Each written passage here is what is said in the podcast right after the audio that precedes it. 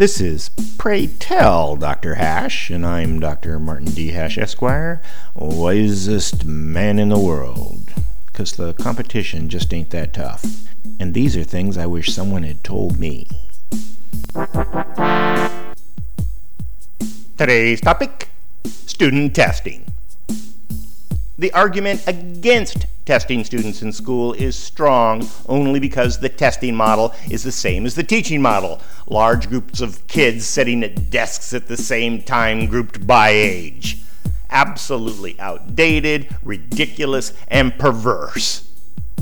However, Student testing is the secret of charter schools and alternative learning methods. As long as a student reaches the equivalency standard set by an accreditation body, it doesn't make any difference how that student learned the information. Computer based, self paced learning benefits the most from flexible testing methods because tests can be taken as often as needed and tailored exactly to what the student is having difficulty with. Self paced testing could be provided throughout the instruction, almost hidden and certainly not a cause for anxiety. Testing doesn't have to be multiple choice questions, and many things that are important to mental and social maturity can't be tested that way anyway. Subtle tests embedded into video games would be more entertainment than chore.